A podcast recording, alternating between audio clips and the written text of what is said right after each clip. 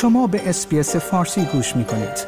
با رفتن به sbs.com.au به اخبار و گزارش های بیشتری دست خواهید یافت.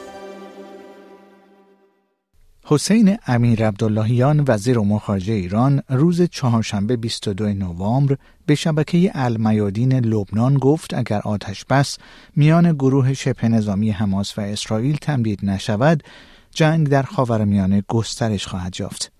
اظهارات وزیر امور خارجه جمهوری اسلامی در حالی صورت می‌گیرد که اسرائیل و حماس روز چهارشنبه بر سر آتش بس در غزه به مدت حداقل چهار روز توافق کردند. به موجب این آتش بس قرار است دست کم پنجاه اسرائیلی که در اسارت نیروهای حماس هستند در ازای 150 فلسطینی زندانی در اسرائیل آزاد شوند و سوخت و کمک های انسان دوستانه نیز امکان ورود به منطقه غزه را پیدا کنند. نرگس محمدی فعال حقوق بشر محبوس در زندان اوین و برنده جایزه صلح نوبل سال 2023 با انجلینا جولی بازیگر هالیوود و سفیر پیشین کمیساریای عالی پناهندگان سازمان ملل متحد از طریق خانواده و تلفن گفتگو کرده است.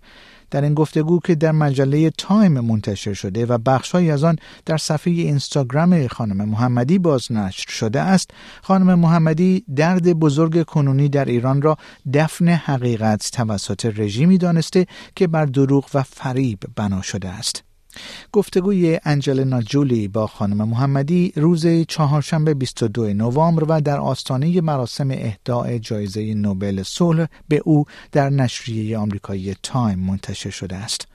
خانم محمدی که بارها خواستار پایان یافتن استبداد دینی در ایران شده است افزود ما گرفتار یک حکومت استبدادی دینی هستیم و تا زمانی که از حکومت دینی و استبداد گذر نکنیم و به دموکراسی آزادی و برابری که روز با شکوه پیروزی است نرسیم عقب نخواهیم نشست خانم محمدی که روز چهارده مهر ماه امسال به عنوان برنده جایزه صلح نوبل سال 2023 معرفی شده همچنان در زندان اوین به سر می‌برد.